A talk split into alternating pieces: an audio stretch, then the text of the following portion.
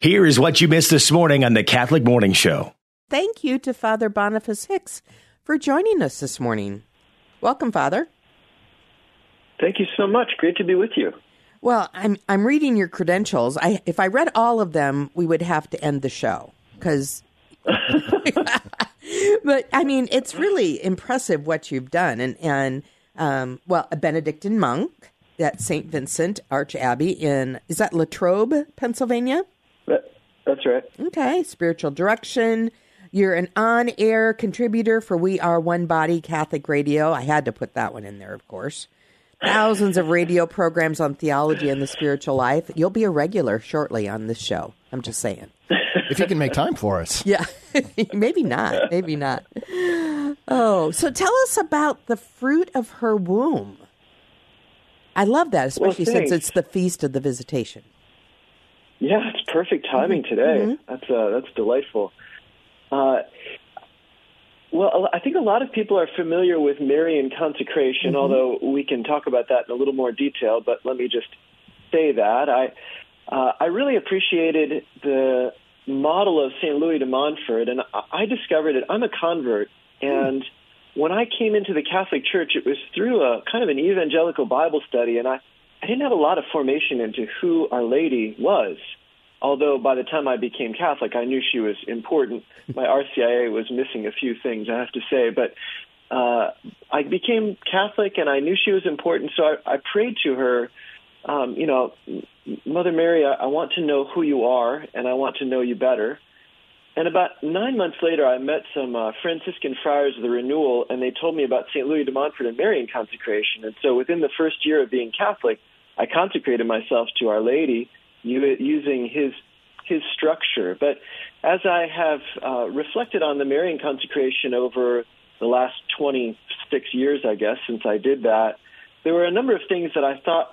Uh, first of all, he doesn't. Uh, Saint Louis de Montfort doesn't provide particular readings, uh, scripture or reflections. He has a basic structure of how the weeks unfold, and so as I became spiritual director for our seminary and I was working with seminarians, I wanted to provide something uh, maybe a little more substantial for them. Mm-hmm. And uh, because of my radio work, I had access to a lot of writings of uh, Pope Benedict and Pope John Paul, Pope Francis, and a number of saints, and, and thought that I could incorporate a kind of greatest hits from my experience to uh, to walk people through the consecration, and uh, and then also wanted to make a little shift from from slavery to Mary to the womb of Mary and that's probably worth mm-hmm. exploring mm-hmm. a little bit more. But just to wrap it all together, the, the fruit of her womb is a 33 day consecration following the structure of St. Louis de Montfort, using readings from popes and saints in order to, to help us to uh, enter into a deeper relationship with Our Lady.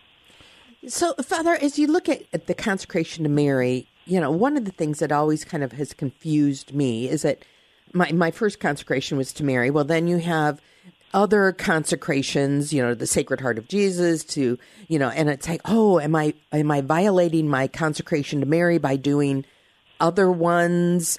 You know, maybe I shouldn't. How does that all work? Well, I like to say simply, our God is the God of more. yeah, He loves more, and He loves us to have more. Mm-hmm. And there's uh, there's something beautiful and amazing about our capacity for relationship. That's one of the primary ways that we're made in God's image and likeness is that we can form a communion of persons.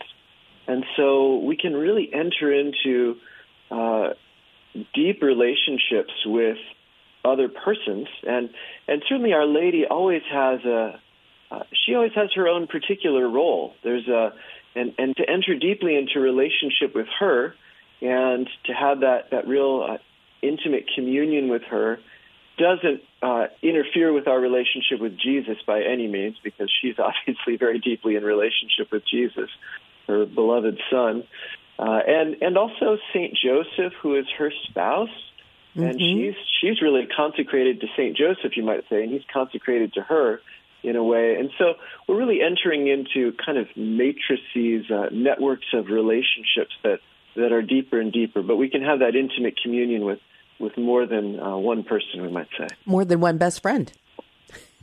That's right. More than one best friend. It is possible. Well, I love that you use um, that, that you attribute Mary as a part of your, your conversion, right? And especially from the evangelical uh, perspective, because I can relate to that so much that uh, it was it was through the challenge of some evangelical friends of ours about Marian doctrine that that drove me deeper into my own Catholic faith. But you know, as we talk about giving, uh, surrendering our will, right, and uh, you kind of alluded to this, and maybe going into it a little bit deeper. That there, there's always that you know surrender, but then you kind of take back. How do you uh, go about um, closing those escape routes, as, as, as, you talked about in our in our relationship with God?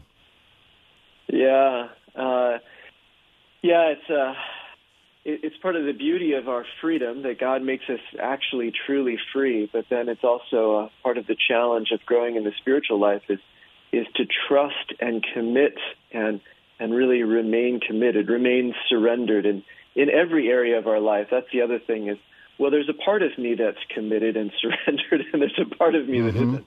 And so, uh, what happens is we we kind of run across those places in our lives where I say yes, and then uh, five minutes later, I find myself doing something in contrast to that. No, and then I, yeah, it, it, yes, it. Ha- I've heard that it happens. Oh, okay. Probably to other people. Um, yeah.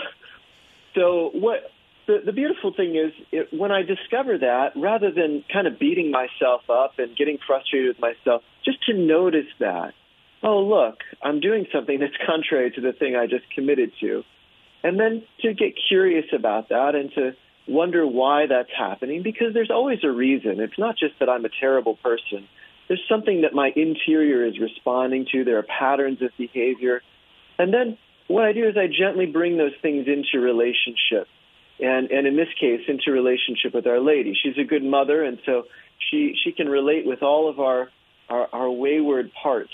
Uh, the, uh, the, the protectors and the defenses and, and the little wounded parts of ourselves, the inner child.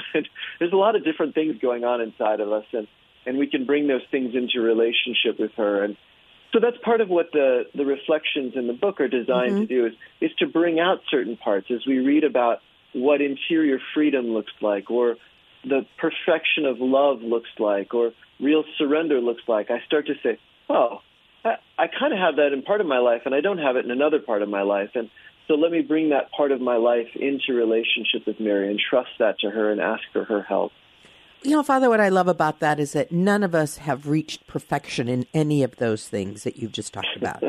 and that we are on a perpetual journey. And, and so if you've consecrated yourself to Mary using one form and you want to do it annually, it, it, I think it behooves us to, to take different forms like like the fruit of her womb, and to grow using that consecration to Mary on you know the next annual trip. So I, I love this idea. Uh, thank you, Father Hicks, for joining us today. How can we learn more about? Uh, how can we, if if, if uh, our listeners want to want to follow you, uh, social media wise, or uh, what's what's the best way to, to track you down, Father?